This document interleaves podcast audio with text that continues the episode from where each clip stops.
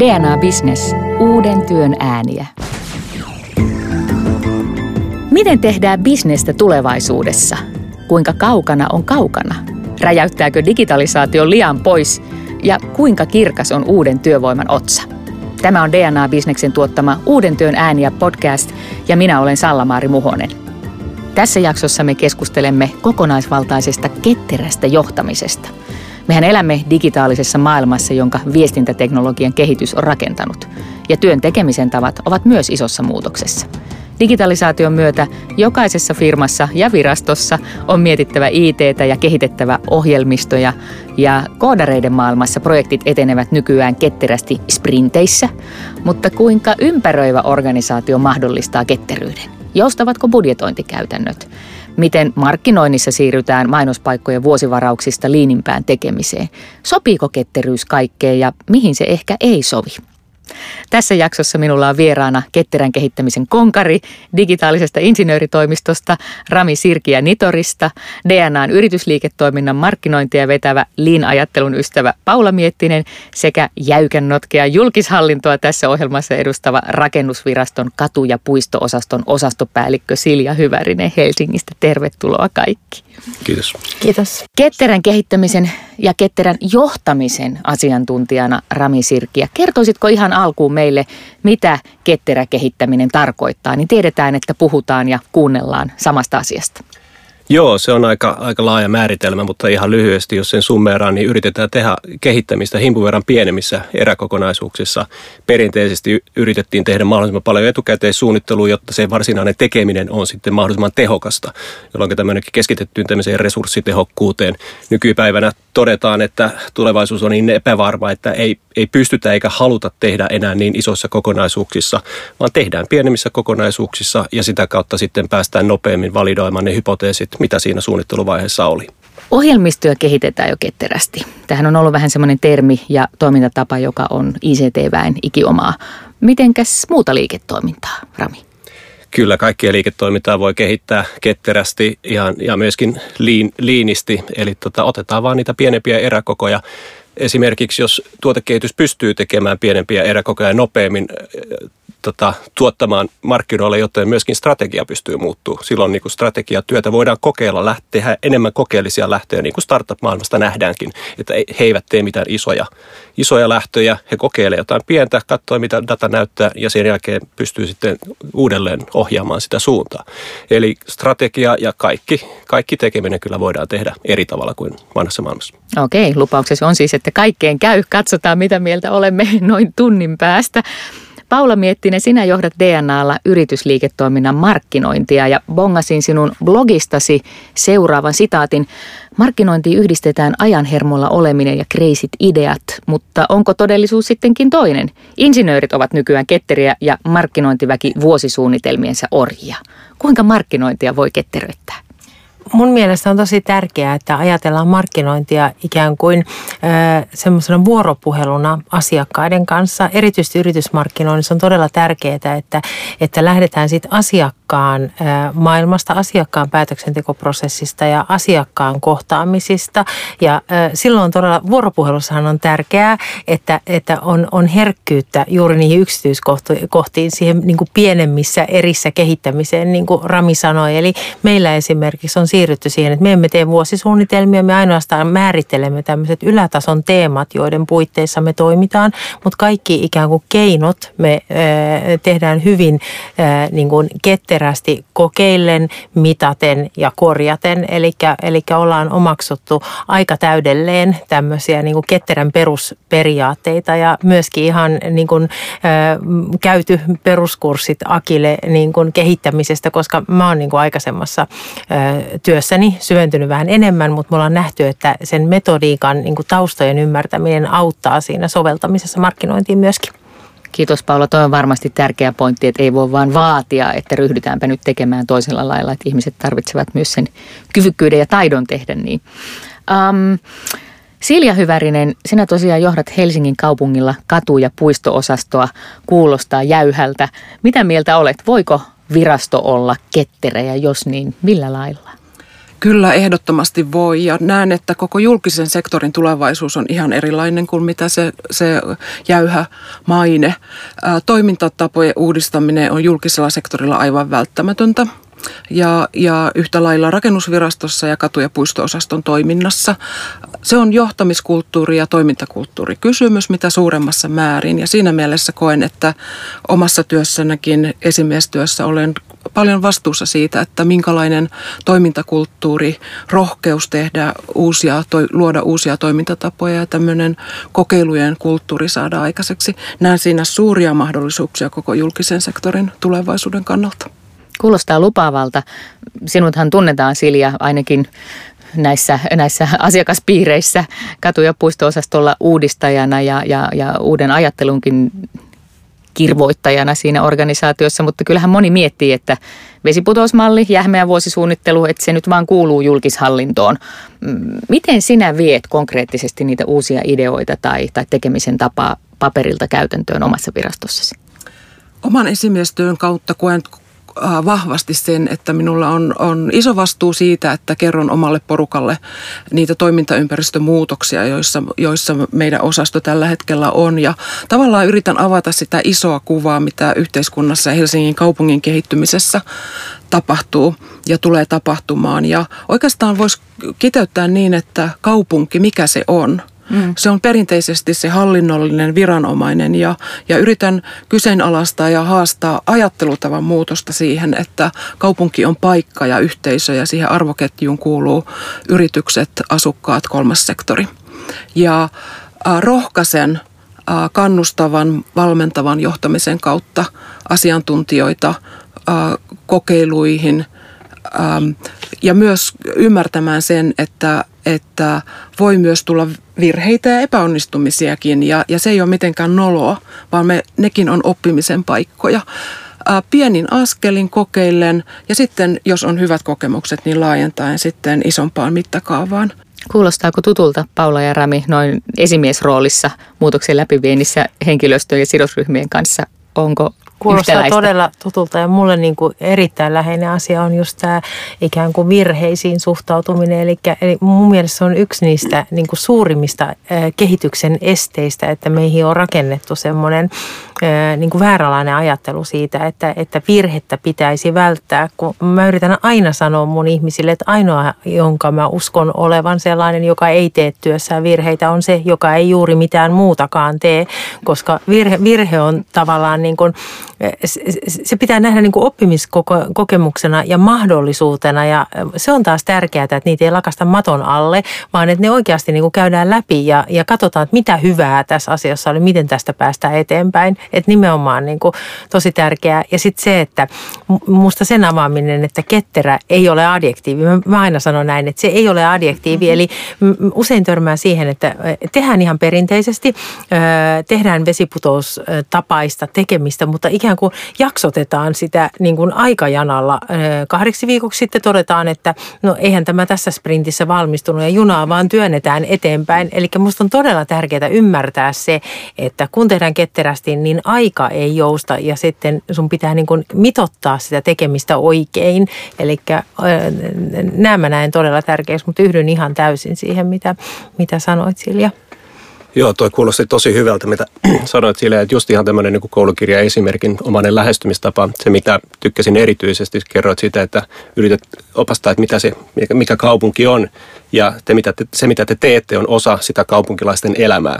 Et, et, niin teoriassa puhutaan näistä arvovirroista, mm-hmm. eli, eli miten se kehitystyö on muuttaa jotain tiettyä osaa jostain isommasta kokonaisuudesta. Ja nyt te selkeästi yritätte miettiä teidän osuutta siinä kaupunkilaisten arvovirrasta. Erittäin hyvät kuulostaa. Me halutaan tehdä fiksua kaupunkia ja, ja, ja se tarkoittaa sitä, että se vuoropuhelu tulee olla paljon paljon huokasempaa ulospäin. Ja, ja, ja ne ideat syntyy niin kuin yhteistyössä ja, ja, ja kukaan ei yksin pysty siis innovoimaan, vaan, vaan yleensä se on, on semmoisen kohtaamisten hetki, jolloin sitä parhaiten tapahtuu. Tuo itse asiassa kuulostaa tosi hyvältä, koska harva yritys itse asiassa pystyy tekemään tuollaista crowdsourcingia, että teillä on oikeasti avoin suhde siihen teidän asiakkaaseen lainausmerkissä tai itse asiassa ihan oikeastikin asiakkaaseen. Monet yritykset yrittää tehdä tämän kaiken itse. Ja se, että edes päästään siihen, että se johto tai keskijohto, jolla yleensä on ollut se päätösvastuu, että mitä tehdään, siirretään edes niille asiantuntijoille, jotka oikeasti tietää siitä sisällöstä ja niistä menetelmistä ja työkaluista. Sekin on suuri muutos. Saati, että mentäisiin niin pitkälle, että asiakkaalta mentäisiin kysymään. Tuntuuko tutulta Paula markkinoinnissa, että projektileijeri keskustelee keskenään alihankkijoiden muiden kanssa, mutta missä ovat sitten sitten asiantuntijat, jotka tekevät Joo, se on, mä uskon, että se on meidän alalla eh, erittäin niin kuin tyypillistä, koska ollaan niin kuin insinööriorganisaatio, niin insinöörit usein, se historia on sitä, että insinöörit ovat keksineet asioita, joita sitten markkinointi ja myynti ovat vieneet markkinaan, mutta nyt onneksi meillä ajatus on tosi vahvasti kääntynyt niin, että, että markkinointi tekee valtavasti yhteistyötä eri funktioiden kanssa sen takia, että me ollaan, me ollaan se, joka mahdollistaa sitä vuoropuhelua sinne asiakkaisiin. Ja me, me ollaan nähty hyvin vahvasti, että ne tulevaisuuden innovaatiot, ne tulee sieltä, että me ymmärretään paremmin sitä asiakkaan maailmaa ja se asiakas osaa niin kuin tuoda meille sitä omaa haastemaailmaansa, johon me niitä, josta me niitä ratkaisuja sitten lähdetään rakentamaan, eikä niin, että me enää niin kuin pusketaan sieltä meidän omasta koneistosta esiripun takaa asiakkaalle jotain valmiiksi mietittyä. Miten on käytännössä Silja Hyvärinen kaupungilla sitä kuvittelee, että on kuitenkin paitsi asiantuntijoita, joita katu- ja puisto-osastollakin on, mutta siellä on myös paljon niin kuin selkeästi ammattikuntia, jotka, jotka tekee suorittavaa työtä, toteuttaa näitä asiantuntijoiden ja, ja sidosryhmän kanssa yhdessä tehtyjä, tehtyjä suunnitelmia. Ja perinteisistähän meillä on ollut esimerkiksi ammattiyhdistysliikkeitäkin aikamoinen nippu siilo, että et, et nimikkeiden oma pätkä on ollut aika, aika tärkeää ja pitää se, että mikä kuuluu toimenkuvaan ja mikä ei. Kuinka te ylitätte tällä ketterällä mallilla tällaisen jähmeyden, joka tulee siitä, että pidetään ikään kuin, niin kuin perinteisestä vastuualueesta kiinni? No meillä on Helsingin kaupungilla valtava uudistus vireillä.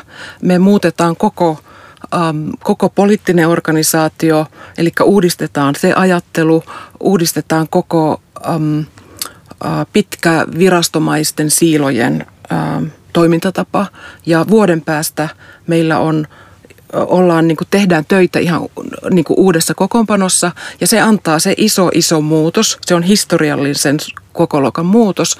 Se antaa meille mielestäni tosi hyviä mahdollisuuksia myös toimintatapojen uudistamiseen. Ja, ja tietysti tämän ketterän toiminnan rinnalla – sanoisin, kääntäisin sen ehkä niin päin, että, että suunnitelmallisen työn ja työskentelytavan rinnalla on, me tarvitaan sitä joustavuutta ja ketteryyttä. Ja, ja sitten toinen, että meillä ehkä julkisella sektorilla ja rakennusvirastossakin on perinne tehdä selvityksiä ja tehdä jatkoselvitystä. Ja, ja, ja, ja pohtii. Ja. Ja, ja meillä on kuitenkin mahdollisuuksia myös sitten nopeammalla aikataululla pienemmissä kokonaisuuksissa, niin kuin tässä äsken tuli jo esille, niin kokeilujen kautta saada asioita eteenpäin. Meillä on äh, monen kokoisia asioita. Meillä on koko äh, kaupungin osaan Kalasataman kaupunkikehitys on tämmöisten kokeilevien vuorovaikutteisten ähm, älykkään kaupungin kokeilukenttämallialue. Mutta sitten meillä on myös pieniä hankkeita, joita mä näen, että nekin on tosi tärkeitä. Äh, harjoitella hakea pilotointia vaikkapa viime talvena haettiin esimerkkikeissinä niin pyöräteiden talvihoidon palvelumuotoilua yhteistyössä Helsingin pyöräilijöiden kanssa. Haettiin urakoit, me ollaan tilaaja-organisaatio, kato- ja puisto-osasto, otettiin mukaan urakoitsija ja käyttäjät, haettiin uusia työmenetelmiä, haettiin esimerkkejä, kansainvälisiä esimerkkejä, otettiin niitä käyttöön, erilaisia ähm, niin kuin, työmenetelmiä ja sitten yhdistettiin siihen niin sanotut lumikummit, eli pyöräilijät toimivat meillä lumikummeina ja, ja, ja he toivat sen, itse asiassa myös sen sovelluksen, jonka avulla he he antoivat meille palautetta ja me saatiin tosi hyvä keissi aikaiseksi. Ja itse asiassa siinä murtu käsitys, että se olisi val- valtavan kallista tai että se ei olisi vaikuttavaa käyttäjien näkökulmasta. Me tullaan laajentamaan sitä, me ollaan sitouduttu nyt laajentamaan sitä asteittain. Ja, ja tämä on pienen pieni keissi, mutta ihan mahdollista siellä arjessa, kun syntyy tahtotila, syntyy kohtaaminen ja, ja, ja esimiestyöllä mahdollistetaan Ja varmaan tietysti se, että tulee onnistumisia, niin se on sitten se lisää pelimerkkejä sille, että muutkin uskaltavat kokeilla ja ehkä muuttua. Mun mielestä tuossa oli ihan fantastista juuri se, että ne muutokset on usein yllättävän pieniä. Että me huomataan kanssa, kun me katsotaan niin kuin yritysasiakkaan ja meidän välisiä kohtaamisia, että usein ne semmoiset kohdat, jotka asiakkaalle merkitsee tosi paljon, asiakas kokee ne arvokkaina, on sellaisia, että me ei esimerkiksi sisäisestä organisaatiosta päin ulos katsoessa havaita ollenkaan, ei kiinnitetä huomiota oikeisiin asioihin, ratkaistaan jotain, joka ei ole asiakkaalle ollenkaan yhtä tärkeää. Ja sitten tämä just, että on pakko toimia toimia tavallaan niin kuin yli organisaation rajojen. Että ei voi ajatella, että ollaan tietyissä laatikoissa ja, ja osa optimoidaan, kehitetään sitä toimintaa siellä laatikossa ja sitten heitetään seuraavaan laatikkoon niin kuin niille kuuluvia asioita, koska asiakasta, asiakas näkee vain yhden rajapinnan. Niitä ei kiinnosta yhtään, minkälaisiin niin osakokonaisuuksiin meidät on ryhmitelty. Me tehdään tosi paljon tätä niin kuin ketterää asiakasrajapinnan kanssa käytävää vuoropuhelua niin, että meillä on jokaisen niin kuin asiakaskohtaamisessa olevan funktioedustajan mukana. Ja se on ihanaa, kun törmäyttää eri taustaiset ihmiset tekemään oivalluksia yhdessä ja asiakkaiden kanssa. Rami on nyökytellyt tässä jo hyvän aikaa. Onko nämä asiakkaan kanssa toimiminen tuttu juttu myös digitaalisessa insinööritoimistossa? Kyllä se on, mutta tota, se on myöskin yksi niistä vaikeista asiasta, se konkreettinen muutos, että monet asiantuntijat organisaatiossa on asiantuntijoita ja ovat olleet siellä pitkään päässeet positioihin sen takia, että he osaavat ja he tietävät mitä pitäisi tehdä. Et sen takia itse asiassa mulla olisi kysymys Siljalle ja kiinnostaa, kiinnostaa, että mistä tämä muutos lähti liikkeelle. Että nyt kun te lähe, uskallatte lähteä kokeilemaan Helsingin pyöräilijöiden kanssa tämmöistä kokeilua, niin, niin siinä periaatteessa haastetaan siitä sen vanhan asiantuntijan roolia ja osaamista, että mit, mitä hän ymmärtää siitä kustannuksista, minkälaista se on ehkä aikaisemmin ollut ja mikä nyt on muuttunut. Että siellä täytyy olla sitten vahva tahtotila ja visio siitä, että hei, nyt täytyy muuttua. Niin mikä se on ollut? No meidän, meidän osalta äh, lähtölaukaus oli strategiatyö. Että se monta kertaa ajatellaan, että se on jotain yläilmassa, jotain korkeata ja kohisevaa, mutta, mutta meillä se tehtiin osallistavasti. Ja, ja sanojen valinnoilla on iso merkitys asiantuntijoille. Et meillä, me käytettiin sellaisia sanoja kiteytyksissä, kun mahdollistamme yhdessä kehittyvän Helsingin, jossa, jossa kaikkien on hyvä elää ja toimia. Tällaisia niin kuin, ähm, ajatuksia, joita sitten vielä videoiden avulla niin kuin tavallaan tuotiin esille sitten henkilöstölle ja asiantuntijoille. Ja, ja sitten ehkä se vaatii asiantuntijoilta erilaista rohkeutta, koska perinteisestihan asiantuntija on juuri tällainen tekninen, erittäin syväluotaava, erinomainen siinä omassa asiantuntemuksessaan. Se vaatii rohkeutta heittäytyä siihen vuorovaikutusrajapintaan. Ja, ja varmasti kaikille se ei ole helppoa. Ei toi on juuri näin ja meillä on ihan samanlainen tilanne, että kun me ollaan niin tietoliikennetalo, niin meillähän on hyvin paljon syvää osaamista, hyvinkin kapea ja pitää olla kapealla alueella. Ja sitten nyt tämmöisessä uudenlaisessa ajattelussa, niin meillä, me on käytetty ihan samaa keinoa itse asiassa. Eli me ollaan luotu tämmöisiä teemoja, kuten tämä uuden työn mahdollistaja, eli e, kommunikoidaan sinne organisaatioon ihan asiantuntijarajapintoja myöten, että me, millaisena me halutaan, mikä on se lupaus, mikä me halutaan antaa asiakkaille, miten heidän työ siihen liittyy. Mutta mä koen ihan samalla tavalla, että et se, se on aika semmoinen herkkä kohta, koska sun pitää arvostaa ja antaa mahdollisuus sen asiantuntijan asiantuntijan tuoda se paras osaamisensa niin kuin siihen oikealla tavalla käyttöön, niin sä et saa tavallaan myöskään käyttää hänen aikaansa väärin. Siljan esimerkki oli kyllä mun mielestä mielenkiintoinen, vaikka siis se on, niin kuin sanoit, se on yksi, yksi, yksi pieni esimerkki, tämä lumikummit, pyöräteiden talvihoito ja, ja, ja yhteistyö ikään kuin etujärjestön tai tällaisen kerhon kanssa. Et kyllähän se myös se, että he on tehneet jonkun pikkusoftan ja että he antavat tämän, tämän tiedon, niin kyllähän tämä kertoo myös siitä, että ikään kuin asiakas on hyvin sitoutunut mikä on mielestäni sitä, että moni organisaatio saisi olla aika kateellinen siitä, että asiakas on niin sitoutunut, että ei vain odota, että tuleeko sieltä se tilaamani suorite, vaan haluaa kontribuoida siihen lopputulokseen. Miten se tehtiin? No kyllä näen, että siinä on tosi keskeinen merkitys niin kuin esimiehen ja johdon esimerkillä. Että, että vielä palaisin siihen meidän äsken kertomaani tarinaan tai esimerkkiin keissiin, että se oikeastaan lähtölaukaus oli yhteinen pyöräretki käyttäjien kanssa, jossa, jossa sitten, sitten tota edellisenä syksynä mentiin siis ajelemaan pitkin Helsinkiä ja, ja, ja sitten kun sen ensimmäisen pyöräretken jälkeen tuota, ää, niin kuin lyhyesti vedettiin yhteen, niin sovittiin, että tavataan talvella seuraavan kerran ja sitten toteutettiin talviretki. Ja, ja kyllä se vaan on silmiä avaavaa. Siis silloin kun mennään sinne ihan niin kuin käyttäjän näkökulmaan ja ihan siihen arjen sujumiseen, niin kyllä se asiantuntijan näkemys muuttuu ja, ja se, voisiko sanoa, että sellainen ymmärrys, se asiakasymmärrys kyllä kasvaa niin kuin, siis tosi vauhdikkaasti. Ja, ja heti sen talvisen pyöräretken aikana me huomattiin, että tässä on iso mahdollisuus, että, että, että me ei ole ymmärretty ollenkaan, että miltä se todellisuus siellä, siellä paikan päällä ja Helsingin keskustassa näyttää. Ja tämä on semmoinen hyvin jälleen kerran niin kuin koulukirja esimerkki siitä, kuinka se pitäisi tehdä. Eli, eli te, jotka kehitätte ratkaisuja, menette sinne asiakkaan luokse ja tyypillisesti se voi jostain syystä nähdä hyvin vaikeana ja hyvin kalliina. Sitä ei haluta syystä tai toisesta tehdä. Ja tämä on sitä, mitä me yritetään kouluttaa aina kaikille asiakkaille, että sitä kannattaa, se kannattaa se laittaa se investointi siihen tai jollain tavalla mahdollistaa se. Se tulee sitten yritysjohdon niin kuin haasteeksi, että kuinka se ympäristö mahdollistaa, että tuo on sallittua ja mahdollista.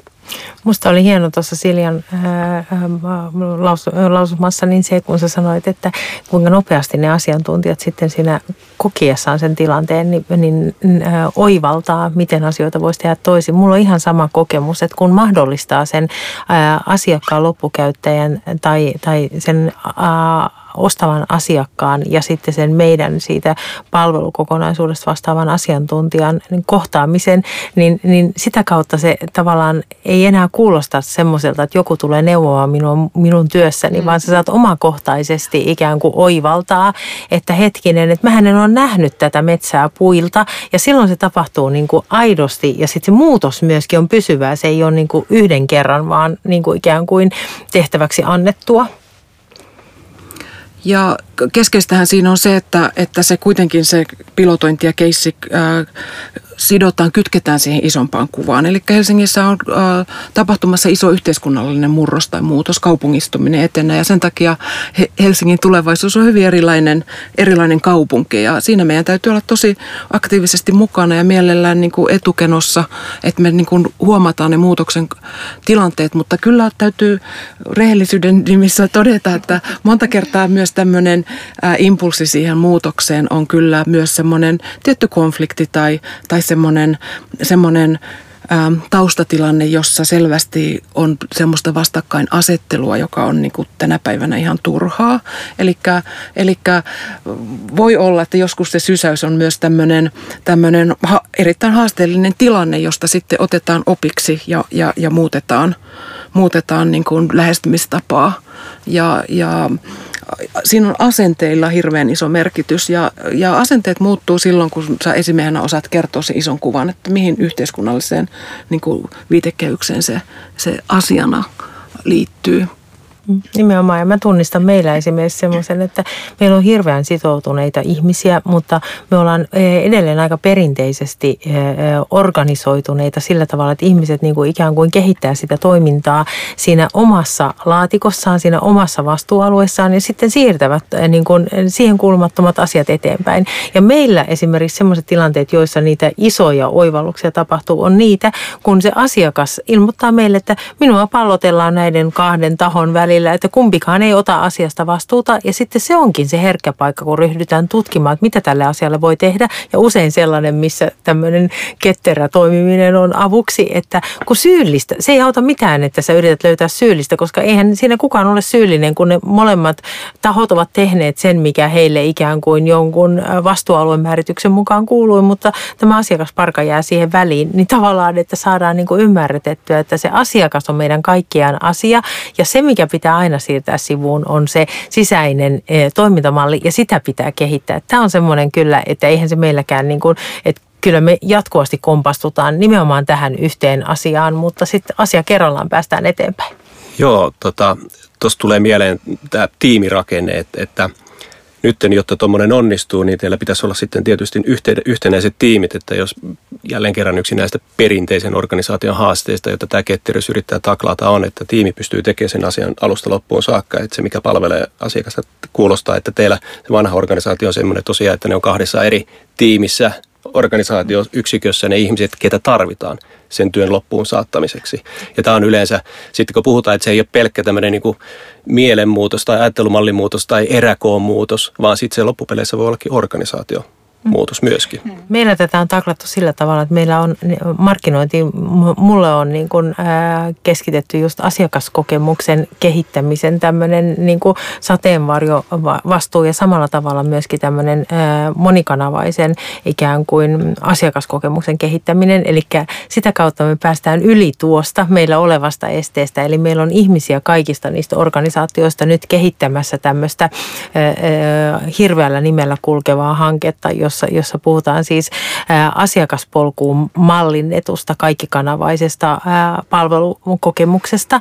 Ja, ja siinä me nimenomaan toimitaan niin, että sitten me pystytään, mun tehtävä on ottaa sitä asiat esiin näissä organisaatioissa ja oikeasti vetää mutkia suoriksi sitten yhdessä niiden ihmisten kanssa niissä kohdissa, missä pitää. Eikö tämä ole se tyypillinen ongelma kyllä niin kuin liiniyden kanssa, että, että se lopputuloksen optimointi ei yleensä ole niiden osa-alueiden optimointia. Ja kyllähän meillä omista syistä tai palkitsemisjärjestelmä tulossyistä kukin osa-alue tai yksikkö pyrkii pitämään siitä omasta optimistaan kiinni ja tästähän tulee sitten se, se vääntö. Joo, se on nimenomaan mun mielestä näin ja sitten siinä, siinä on just se, että pitää jotenkin osata niin kuin ratkaista sitä asiaa sillä tavalla, että ei hae niitä syyllisiä, koska, koska just se, ma, se mallihan ei niin kuin mahdollista, kun se malli on se syyllinen, niin sen takia täytyy niin kuin jollakin tavalla päästä sen yläpuolelle, mutta sulla Silja oli tähän prosessien kehittämisen näkökulmat tuli mieleen, että, että kyllä se on rakennusvirastossa ja koko Helsingin kaupungilla ja julkisella sektorilla tosi keskeinen asia. Miten saadaan sitä uutta teknologiaa tavallaan uudistamaan meidän prosesseja. Ja, ja siitä nostan esiin esimerkiksi meidän virastossa pysäköinninvalvonnan kehittämistyön. Ja joka on rakastetuimpia yksiköitä. Kyllä, kyllä. Meillä, meillä tota, äh, todellakin niin kuin, on, on te- työprosessi, jossa tehdään valtavasti, on tehty aikoinaan manuaalista työtä.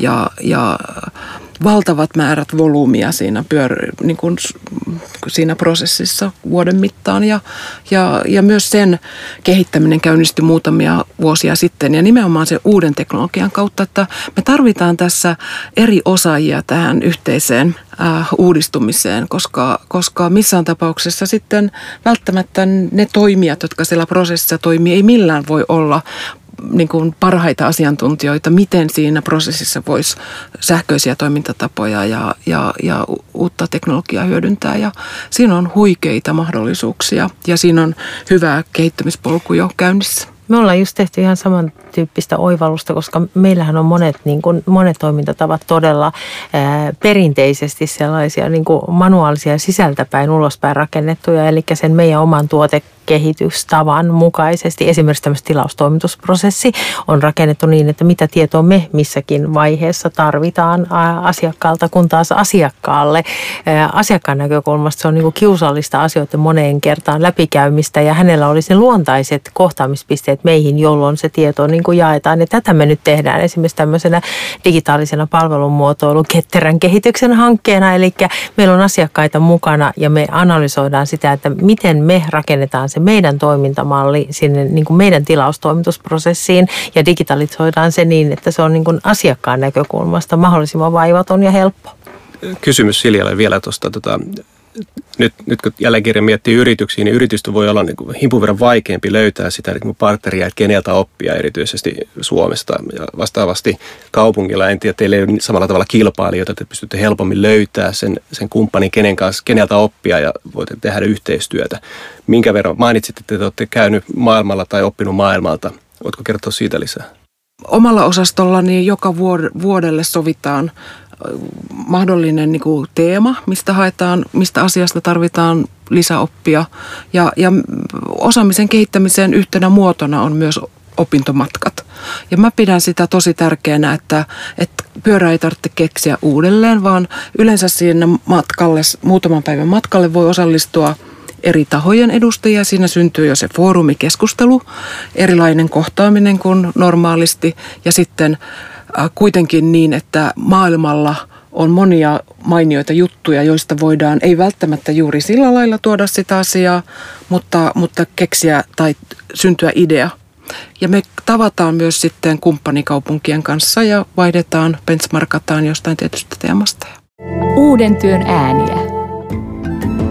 Tämä on Uuden työn ääniä podcast ja minä olen Sallamaari Muhonen. Keskustelemme tässä jaksossa kokonaisvaltaisesti ketterästä organisaatiosta. Studiossa työelämää notkistamassa ovat Silja Hyvärinen Helsingin kaupungin rakennusvirastosta, Paula Miettinen DNAlta sekä Rami Sirkiä Nitorista. Uuden työn ääniä. Puhutaan seuraavaksi rahasta – Perinteisesti hän on tapana laatia budjetti vuositasolla yleensä ja laaditaan menoarvio. Ja loppuvuodesta katsotaan, että osuiko arvio oikeaan ja tehdään sitten sen pohjalta ensi vuodeksi uusi arvio. Rami Sirkkiä, miten budjettisuunnittelua ja budjetointia voisi käytännössä ketteröittää ja ennen kaikkea miksi sitä pitäisi ketteröittää? Joo, kyllä sitä pitää ja tietysti lähtökohta on siitä, että reaalimaailma muuttuu, se oikea maailma muuttuu. Ja nyt jos mietitään, että kuinka paljon yritysten kilpailuedusta ja kilpailutekijöistä on siirtynyt sen digitalisaatioteknologian päälle melkein kaikilla toimialoilla enemmän tai vähemmän, niin vastaavasti se ketterä on sitten se toimintamalli siellä teknologiaympäristössä. No nyt kun mennään siihen pienempään eräkokoon jatkuvaan kehittämiseen, niin jossa niin nämä, nämä pitkät isot projektit ei olekaan se enää se oikea toimintamalli, vanhassa maailmassa ne projektit sai sen rahan, että sä käynnistät projektin ja sen jälkeen sä haet siihen rahan ja sitten sä haet ne resurssit, sitten se te- tekee sen työn ja sitten se puretaan jossain vaiheessa, että se kaikki osaaminen häviää sen tiimin mukana. Nyt uusi malli on tietysti, että sitä työtä pitää, kun tunnistetaan, että sitä pitää jatkuvasti kehittää tulevaisuudessa, tulevaisuudessakin kehittää, niin vastaavasti se raha palaa sitten sen jatkuvan kehittämisen mallissa, jolloin ei ole tämmöistä sisältöprojektia, jolle halutaan antaa se raha, vaan se tiimi on siellä, pysyy ja paranoo, kehittyy ja heille syötetään sitä tekemistä sitten. Ja vastaavasti tämmöistä niin perinteistä projektibudjetointia, projektiseurantaa ei tarvita enää.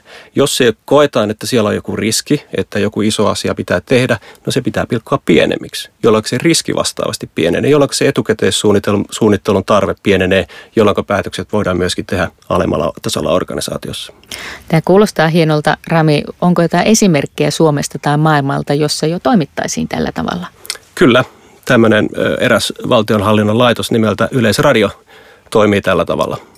Eli heillä on tämmöinen tota, malli, missä internetkehitystä tehdään ää, tietyissä striimeissä, ja nämä striimit saavat tietyn budjetin ää, puoleksi vuodeksi, ja sen sisällä he saavat itse päättää, mitä he tekevät. Toki sitä rahaa ohjataan välillä ylöspäin, vähän välillä alaspäin näiden striimien välillä, mutta siellä on hyvin paljon sitä autonomiaa, että mitä siellä tehdään. Toki siinä on täysin läpinäkyvyys koko ajan, että mitä siellä roadmapilla on tulossa, mitä aiotaan tehdä, mutta myöskin minkälaisia tuloksia saadaan aikaiseksi. Kun tehdään pienempää eräkokoa, niin tulokset tulee jatkuvasti näkyviksi. Ja tämä ollaan niin kuin korvattu, tämä kontrolli ollaan korvattu nyt tällä luottamuksella ja luottamus tulee läpinäkyvyyden kautta. Ja tämä on mahdollistanut sen, että johto pystyy keskittyä siihen strategiseen ohjaukseen, että mihin osa-alueelle tarvitaan sitä lisärahoitusta. Ja vastaavasti sitten ne yksityiskohdat jonkun asian Yle Areenan kehittämisestä, se jää niille asiantuntijoille, jotka siitä parhaiten tietää. Mutta eikö tuo tavallaan haasta sen johdon roolin ja vallan, koska sehän on ollut niin, että rahat on johdon rahaa ja sitten sieltä haetaan sitä – ja nythän toi vähän kääntyy siihen, että, että, että, että rahat ovat ikään kuin, niin kuin tekijöiden ja projektien rahaa. Ja sitten tokikin raportoidaan ja näytetään mitä on saatu aikaan.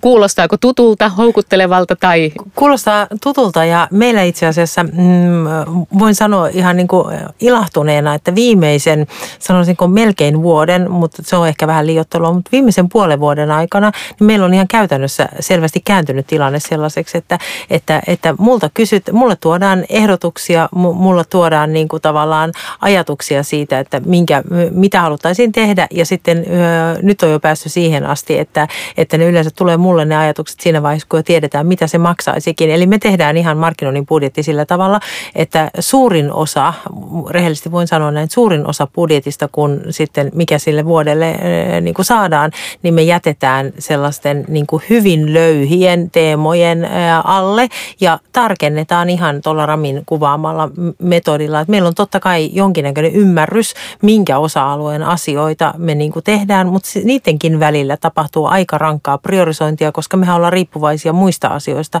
asiakkaista, myynnin toiminnasta, palvelukehityksen toiminnasta, meidän tuotannon toiminnasta, ympäröivästä tästä niin kuin, ympäröivästä maailmasta, mitä asioita tapahtuu. Ja me, meillä kyllä niin tämä, tämä malli on havaittu hyväksi ja, ja tavallaan se, se on voimaannuttanut myöskin ihmisiä miettimään ihan huomattavan paljon erilaisella niin kuin oivaltavuudella, että miten asioita voisi tehdä. Ja mä luulen, että motivaatiokin on parantunut. Tai kuulostaa mielenkiintoiselta. Itselläni on niin Silja, tämä tulee nyt sinun nurkkaasi. Itsellä on jonkun verran takavuosikymmeniltä kokemusta kaupungin budjetointikäytännöistä, joka kuitenkin on niin kuin koko vuoden menevä haastava pro- prosessi, että ensin annetaan kustakin lautakunnasta tai virastosta käsitys, että tätä me haluttaisiin ensi vuonna ja tämän verran pitäisi saada rahaa ja sitten vielä lautakunta päättää ja kaupunginhallitus katsoo ja sitten, sitten se mietitään talousyksikössä kaupungin talolla ja sitten se tulee tänne ja ihmetellään, että oh no, tätä me vaan saatiin.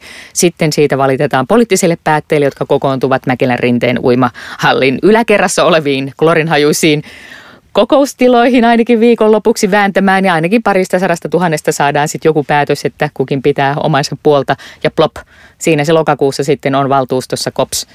Ja tällä mennään. Kyllä todellakin tässä on, on, on iso ähm, tavallaan ähm, toimintatapa kysymyksessä. Toisaalta niin kuin taloudella on keskeinen merkitys palvelujen järjestämisessä ja, ja, ja luonnollisesti jo virasto ja osasto noudattaa sitä kaupunkiyhteistä toimintatapaa ja niin kuin tässä edellä tulin esiteltyä, niin siinä on tietty vuosirytmi ja meille investoinnit, katujen ja puistojen rakentaminen ohjelmoidaan kymmenen vuoden niin kuin investointiohjelmaan. Sinne yhteen sovitetaan niitä hankkeita hyvin monien yhteistyökumppaneiden kanssa. Mutta kyllä varmasti se on asukkaiden näkökulmasta tosi jähmeä. Niin voin sanoa, että päättäjänkin näkökulmasta. Ja, aivan.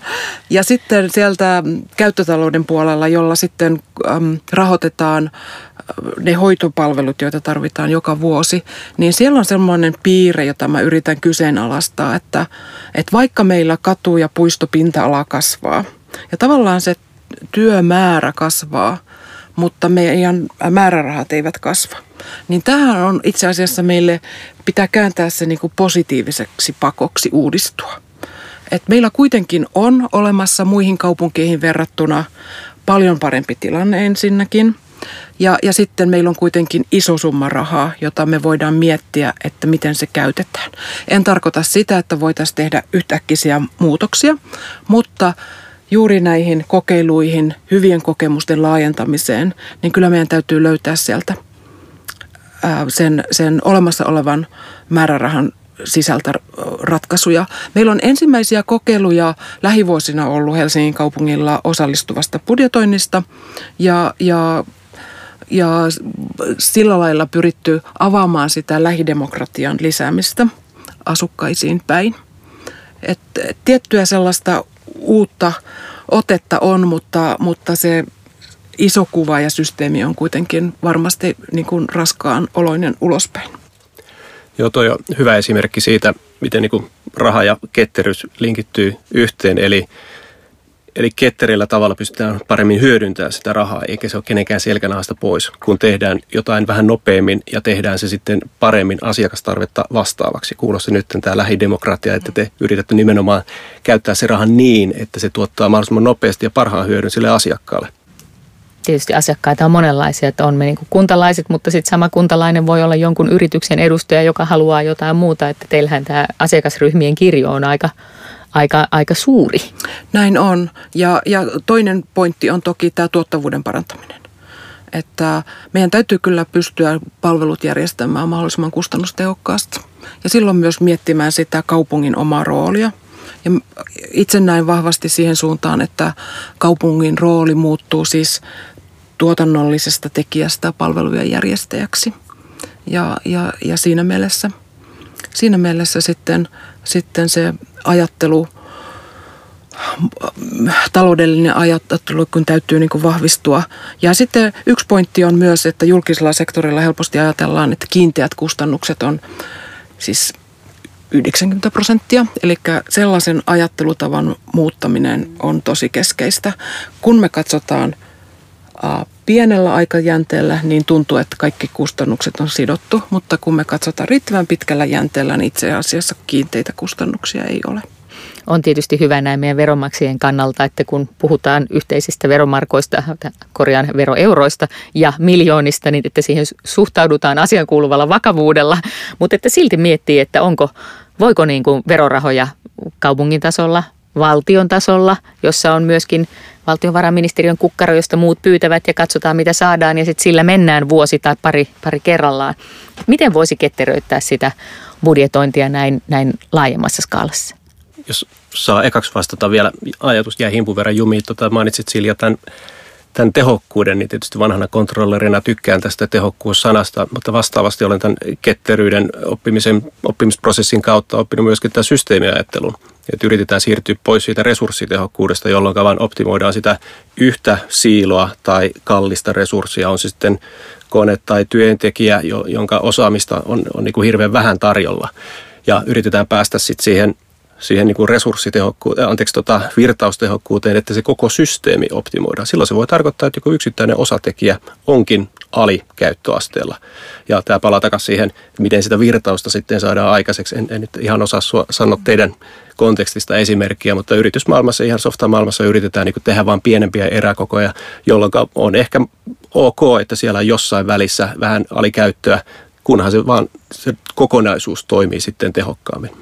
Se on hyvä, että otit Rami tuon esiin, kun ihan jo alkupuolella keskustelua tuli mainittua se tehokkuus ja mm, tuntuu, että me kaikki suomalaiset taidamme vieläkin kärsiä vähän siitä kuvasta, että ahaa, jotakin tehostetaan, se tarkoittaa, että uf, uf, vedetään ruksit jonkun yli ja, ja kiristetään tosiaan sieltä selkänahasta työajasta tai muuten, eikä niinkään lähdetä siitä, että tehokkuus voi tulla myös uudella tavalla tekemisestä, eikä vaan siitä, että nipistetään jostain pois. tulee siitä uudella tavalla tekemisestä. Ja mun oma kokemus on esimerkiksi se, että kun ihmisiä niin kuin tavallaan kun niiltä vapauttaa sitä aikaa ja kun niille antaa enemmän, äh, kun, kun ihmissä saa enemmän äh, mahdollisuutta itse vaikuttaa siihen tekemiseensä, niin yksi, kaksi se tavallaan se ongelmanratkaisu äh, kyky ja tavallaan semmoinen mm, niiden uusien luovien ideoiden syntyminen, niin, niin se onkin huomattavasti niin kuin, suurempaa kuin semmoisessa tiukasti puristettu. Että se mailan puristaminen liikaa tai siihen ajaminen, niin se tavallaan kapeuttaa ajattelua ja, ja, ja ja sä et enää niin kuin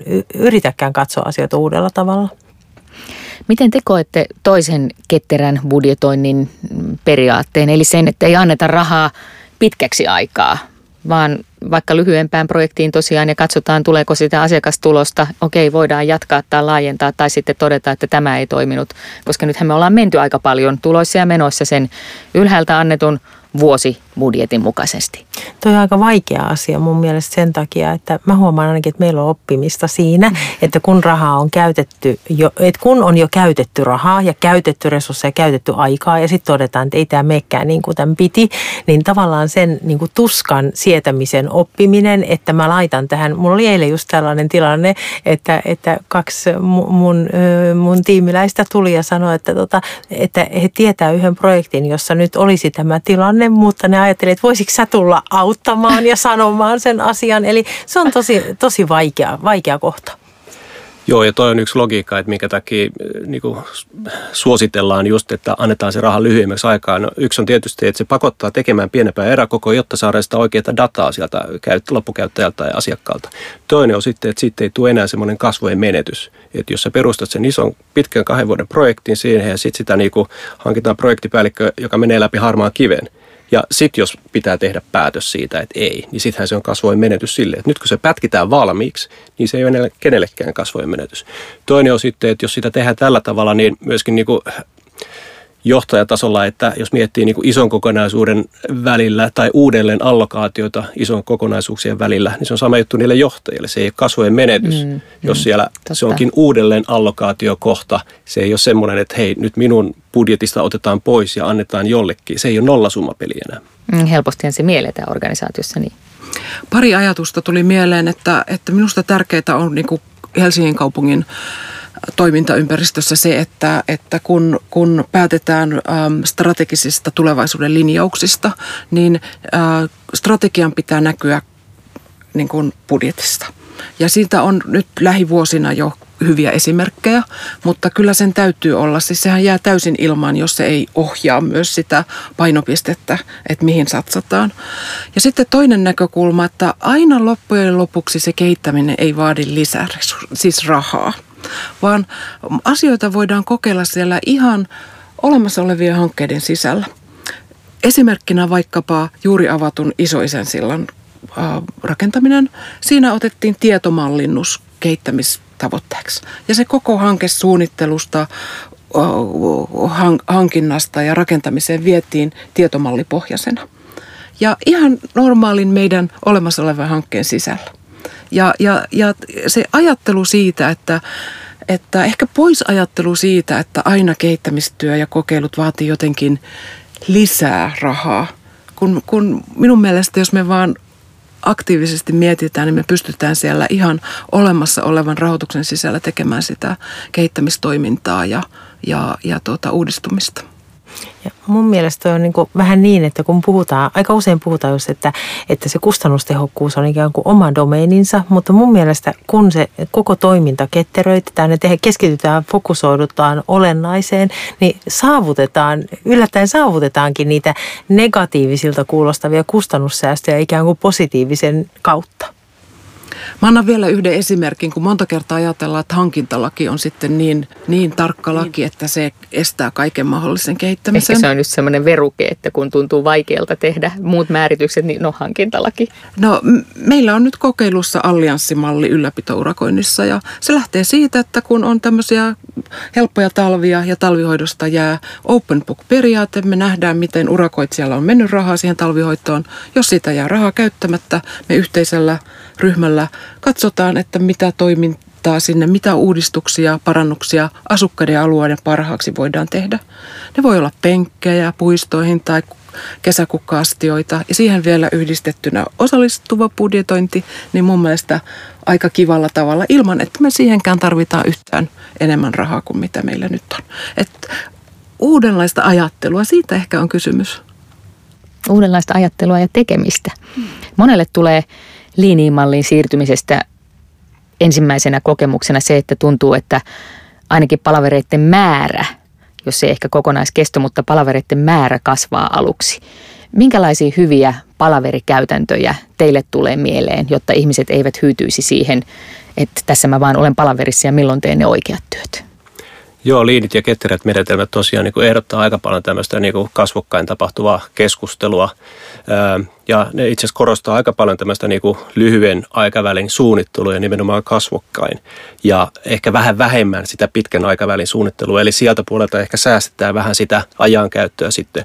Mutta vastaavasti siihen kannattaa käyttää sitten, että kaikki asianomaiset, ketä sen työn tekemiseen tarvitaan, on sitten paikalla. Koska se vastaavasti tehostaa sitä, kun sitä työtä sitten oikeasti tehdään, niin tunnetaan ja tiedetään toisen haasteet. Kaikki asiat on seuraavan kahden viikon tai kahden kuukauden työstä on jo tullut esille ja pystytty selvittämään etukäteen.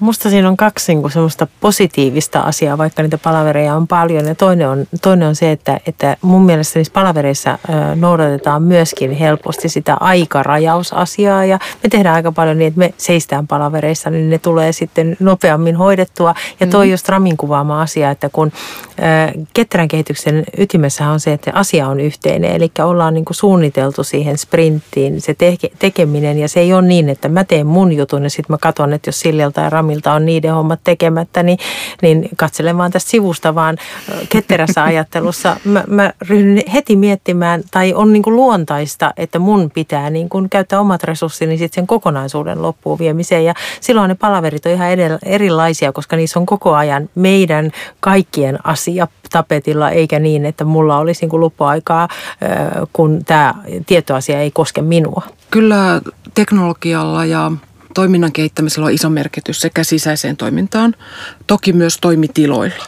Että rakennusvirasto ihan hiljattain siirtyi tällaisesta perinteisestä virastomallista monitilaratkaisuun ja kyllä se selvästi lisää asiantuntijoiden semmoisia lyhyitä kohtaamisia, mistä juuri äsken, äsken, äsken tota, mikä tuli esille. Ja, ja toinen on tietysti teknologia pystyy auttamaan sen tiedon, yhteisen tiedon jakamisessa. Että se on tosi keskeistä tulevaisuudessa ja nyt jo. Miten hallitaan sitä tietoa, mitä on valtavasti.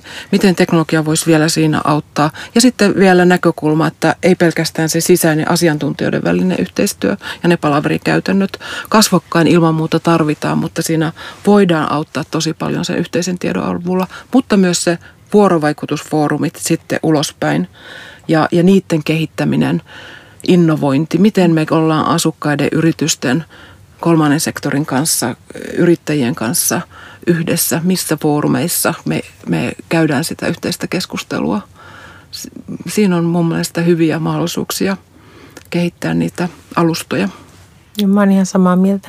Meillä on, niin kuin, me ollaan useamman vuoden ajan oltu semmoisessa toimitilassa, jossa nimenomaan keskitytty siihen, että siellä, se on rakennettu ihan niin kuin työntekijöiden ehdoilla sellaiseksi, että meillä on paljon semmoista yhteistä tilaa ja meillä ei myöskään ole kenelläkään niin kuin omia työpisteitä ja kyllä me ollaan vuosien varrella huomattu, että se on ihan älyttömästi mahdollistanut tämmöistä niin kuin spontaania niin kuin kontaktia ja tiedon äärelle niin kuin tiensä löytämistä ja myöskin sitten kun tukee hirveän hyvin tämmöistä ketterää virtuaalitiimeistä toimimista.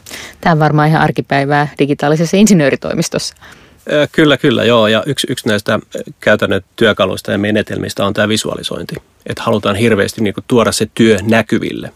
Ja yksi tapa on laittaa se työ näkyviin ihan suoraan seinälle, että kirjoittaa paperilapulle, että tämä on se työ nyt, mitä tehdään, niin sitten päästään, kaikki näkee sen ensinnäkin, että kuka tekee, mitä tekee, plus sitten me pystytään priorisoimaan se helposti ja tämmöinen perinteinen, että on paljon yhtäaikaista työtä, jonka takia mikään ei tule valmiiksi niin pystytään välttämään sitä, että priorisoidaan selkeästi, sitten kaikki tietää, että mitä tässä ollaan yhdessä saamassa aikaiseksi. No käsi sydämelle Silja, Paula ja Rami.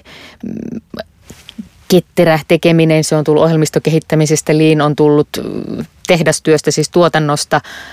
Sopiiko ketteröittäminen aivan kaikkeen? Meillä on tässä nyt tämmöinen hieno evankeliumipläjäys ollut kohta kolme varttia, mutta onko teidän mielestä jotakin sellaista toiminnan aluetta tai osastoa, joka ei ehkä välttämättä hyödy ketteryydestä?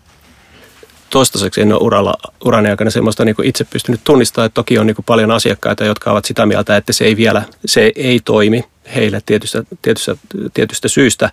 Ää, sitä ei koskaan keskusteltu sitten niin pitkälle, että voisiko sitä avata ja mikä on oikea hetki avata sitä. Yksi tämmöinen perinteinen esimerkki on ohjelmistokehityksen puolella tämmöiset niin vanhat isot järjestelmät, joita koetaan, että ei pystytä jos halutaan pilkkoa erä, erä pilkkoon kautta pienemmäksi, niin ei niitä pysty pilkkoon, ei pysty julkaista use, useasti siitä asiakasjulkaisusta, ei ole hyötyä, kun sä julkaiset sisäisesti jonkun platformin. Ja näitä kaikki, mutta silti nyt riippuu, että miten niin linja- ja ketterä määritelmät, onko siellä silti niitä työkaluja, elementtejä, periaatteita, joita voisi hyödyntää, niin sanoisin, että on. Se, että voiko niitä kaikkia hyödyntää, niin ei välttämättä. Yes, Paula. Musta on todella tärkeää, että ei taaskaan niin kuin, tehdä asiaa, vaan te- sen takia, että tehdään jotakin, joka on muotia. Eli kyllä mä niin kuin meidän ä, alalla esimerkiksi näen, että jo, jotkut isot verkkokehittämisen hankkeet on varmasti sellaisia, että jos niin kuin Rami sanoi, että joitakin ä, liinin tai ketterän käytäntöjä voidaan ehkä hyödyntää, mutta että mun mielestä sitä ei pidä ottaa itse, itseisarvona, että pitää, niin kuin, pitää sallia rinnakkain parhaiten kuhunkin työhön sopivia malleja tehdä se mun mielestä on keskeisintä, että miten me saadaan katu- ja puisto-osaston porukasta sellainen porukka syntymään, joka on, on todella valmis koko ajan kohtaamaan muutoksia ja, ja, ja näkemään sen itse asiassa positiivisena pakkona muuttua, eikä, eikä, eikä niin kuin tavallaan häiriönä sille normaali tekemiselle. Just näin. Siinä on, siinä on hyvä ideologia, että monet niin kuin, muutoskonsultit sanoo, että ainoa mitä täytyy opettaa on niin retrot. Että lyhyen aikavälin jälkeen katsotaan mitä tehtiin, kokeillaan jotain uutta, opitaan siitä ja sen jälkeen tehdään eri tavalla ei se sen kummallisempaa ole, että just niin kuin sanoit, että on valmis kokeilemaan ja ottaa uutta. Sitten jos se toimii, hyvä, jatketaan, tehdään tätä lisää. Jos ei se toimi, tehdään jotain muuta. Ja sitten ne lean agilet ovat ainoastaan semmoisia periaatteita, että ei tarvitse ihan kaikkia pyöriä keksiä uudestaan, mutta niitä kannattaa soveltaa ja kokeilla itse. Ja varmaan nimenomaan asian, asiantuntijatyöhön liinin tuominen, niin se haaste on just erottaa se, että kun kuitenkin on monessa organisaatiossa niitä jatkuvia töitä ja sitten on niitä projekteja, joissa voisi olla kokeiluita tai ehkä niin kuin Silja mainitsi tuon isoisen siltä projektin, että, että myös siellä sen jatkuvan työn sisällä voi kokeilla. Mutta että tämä näiden ja näiden resurssien allokointi ja oivaltaminen, se, että missä kohtaa se pätkä on, jolloin katsotaan, mitä saatiin aikaan, eikä vaan hiihdetä eteenpäin tuttuja uria, niin siinä se haaste varmaan piilee. Loppukevennys. Monelle tulee mieleen liineistä menetelmistä, työpajoista ja, ja, ja seisomapalavereista postit-laput. Mikä on teidän suhteenne postit-lappuihin, Silja? Kyllä edelleenkin käytän ne ihan lähipäivinäkin vielä ja, ja, ja todellakin aina tilanteen mukaan. Ei mitään menetelmää poisteta. Valitaan aina paras menetelmä pyrin suhtautumaan ennakkoluulottomasti, mutta kyllä niin kuin vihaan postit lappuja ja tota, mun tapa toimia on, me, meillä on tämmöinen niin kuin liitutauluksi maalattu seinä. Mä piirrän mieluummin ja otan siitä kuvaa ja pyyhin sitten pois, että multa häviää niitä lippuja ja lappuja enkä jaksa koota niitä sitten niin kuin uudestaan. En tykkää.